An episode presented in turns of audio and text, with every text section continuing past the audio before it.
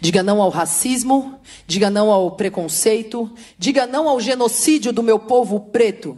Diga não à polícia racista, diga não a essa militarização fascista, diga não. Não fique só assistindo. Muita gente chora, irmão, enquanto você está rindo. Diga não. Diga não. Diga. Diga. Diga. Diga. Boa noite. Meu nome é Isabela Martins, estudante de jornalismo. Junto com os meus colegas Sérgio Pego e Nayara Tibúrcio, vamos falar um pouco sobre as nossas vivências, as opressões que sofremos em alguns grupos sociais de minorias aos quais nós estamos inseridos. Eu, como uma mulher negra, periférica e homossexual, não tive a opção de me abster da militância. Lutar pela minha sobrevivência não é uma escolha. Segundo o mapa da violência, a cada 23 minutos morre um jovem negro no Brasil. Mas, segundo o presidente Jair Bolsonaro, aqui não existe racismo. O IBGE mostra que 54% da população brasileira é preta e parda, sendo que a cada 10 pessoas, 3 são mulheres negras. Ficou evidente que o feminicídio também tem cor, visto que ele é o assassinato de mulheres devido à sua condição de gênero. Entre 2003 e 2013, o número de mulheres negras assassinadas cresceu 54% e o índice de feminicídio de mulheres brancas caiu 10%, segundo o mapa da violência de 2015. Eu concordo com Malcolm X, ativista dos direitos humanos, que acreditava que era tolice achar que os brancos abririam mão de seus privilégios em nome da igualdade. Ele lutava contra a opressão e buscava qualidade de vida para a comunidade negra. Suas ideias o colocavam às vezes contra os ensinamentos de Martin Luther King, que seguia a filosofia da não violência. Atualmente, de 100 pessoas assassinadas de forma violenta, 71 são pessoas negras. Malcolm perdeu o pai atropelado quando tinha 6 anos. Aos 8 anos, a sua mãe foi internada em uma clínica psiquiátrica e ele entrou no sistema. Largou a escola, começou a roubar, vender droga, mas foi na prisão, onde ele encontrou o islamismo, que Malcolm X se envolveu no movimento antirracista. O Brasil abriga a quarta maior população prisional do mundo. Trata-se de 622 mil brasileiros privados de liberdade. 61% são negros, segundo o Infopem. A história de Martin foi completamente diferente de Malcolm. Ele cresceu com pai e mãe, estudou teologia na Universidade de Boston, tornou-se pastor e ativista contra a discriminação racial. Os dois queriam a mesma coisa, só que de maneiras diferentes. Enquanto um defendia que a violência seria uma autodefesa, o outro pautava a sua defesa na luta pacifista, debates abertos, resistência pautada no convencimento e diálogo político com a sociedade. Os dois foram assassinados a tiros. Malcolm, em 1965, Martin Luther King em 1968. Após saber quem eram esses dois homens tão importantes na luta antirracista, eu entendi que, independente da forma que eu escolhesse lutar, eu não deveria desistir nunca. Tupac lutou através da sua arte, fazendo música, falando sobre violência policial, droga, mulheres pretas e todas as mazelas do cotidiano de pessoas pretas periféricas. O rap tem essa missão de conscientizar. Eu decidi fazer isso com palavras. Estou me tornando jornal jornalista para levar informação para o meu povo. Eu não quero que, assim como eu, outras crianças cresçam achando que ingressar no ensino superior é algo impossível, ou que, se não conseguirem, são fracassados, porque pretos não acadêmicos também são potências negras. Eu acreditei durante muito tempo que o espaço acadêmico não era para mim, que conseguir finalizar o ensino médio seria tudo o que eu conseguiria. Através do Enem, eu pude sonhar. Entre milhares de pessoas, eu pensei que eu conseguiria entrar, mas infelizmente eu não consegui. Já era a terceira tentativa e eu não alcançava a nota de corte. Então eu ouvi sobre o cursinho pré-ENEM, que eu não sabia que existia. Pela quarta vez eu não consegui a nota que eu precisava no Enem. Achei que era o fim, mas eu não desisti. Fiz vestibular na PUC, passei em sétimo lugar em jornalismo, consegui meia bolsa, lutei para ingressar no ensino superior e continuo lutando para permanecer. A minha vida inteira eu acreditei que a educação me traria uma vida de qualidade, que o conhecimento é a base para a revolução. E aqui estou eu, cursando uma graduação de quatro anos, me entupindo de conteúdo eurocêntrico sem uma referência negra, nem um autor, nem um filósofo, nada. Entre 1965 e 2014, apenas 10% dos livros publicados no Brasil são de autores negros, segundo a Universidade de Brasília. Então eu percebi que o conhecimento não vem até você. A informação não chega na favela. A educação que as pessoas pobres têm é para alienar, manipular, fazer o indivíduo não pensar. Então eu continuo por mim, eu continuo por todos que vieram antes de mim e todos que ainda virão.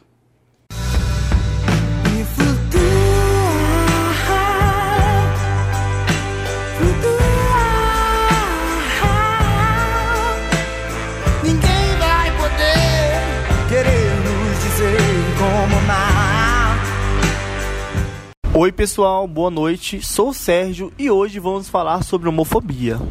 Temas como diversidade, orientação sexual, identidade de gênero têm ganhado notoriedade e causado polêmica no meio político e religioso.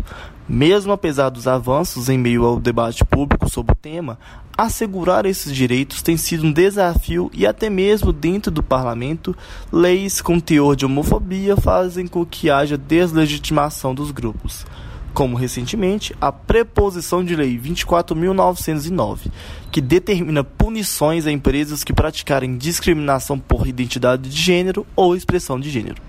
Segundo o deputado estadual André Quintão, há uma forma de se propagar o preconceito utilizando fake news. Eles falam que o projeto implanta ideologia de gênero no Estado que obriga templo religioso a fazer casamento LGBT. Essa é a tal da fake news. Esse projeto, na verdade, aperfeiçoa a legislação a combater a discriminação contra LGBTs em locais públicos e estabelece sanções para pessoas jurídicas que fizerem isso contra o usuário e contra o seu trabalhador. Em nosso país, enviesado por extremistas religiosos que ditam o que é certo ou não, Recentemente, em São Paulo, na Alesp, tramitou um projeto de lei que proibia o uso de campanhas publicitárias na cidade, no qual se referisse a pessoas homossexuais e relações homoafetivas. E é nesse momento que vimos o papel das redes sociais como de extrema importância, pois os ativistas conseguem dar vozes às comunidades e colocar em pauta questões de representatividade que a televisão geralmente não mostra. Ela atua como mecanismo de contribuição para conscientização e difusão de iniciativas de diversidade, mas em contrapartida, o mau uso delas pode causar prejuízos igualmente proporcional. E como é de conhecimento de todos, a disseminação de LGBTfobia no ambiente digital tem assumido diversos, diversos formatos, que vão de fake news com fins políticos ou religiosos à ameaça explícita de morte.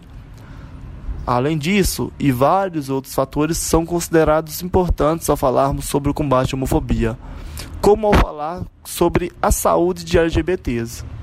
O que implica em diversas desinformações, né?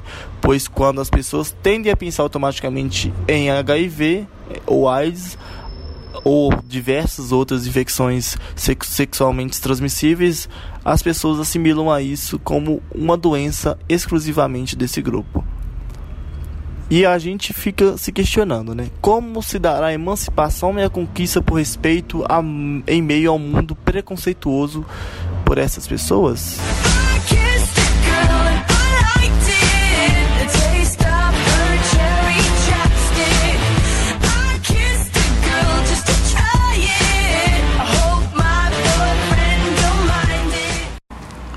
Noite, ouvintes da Rádio Minas. Aqui quem fala com vocês é Nayara Tibúrcio e seguirei informando sobre as vivências e opressões que infelizmente sofremos na nossa sociedade.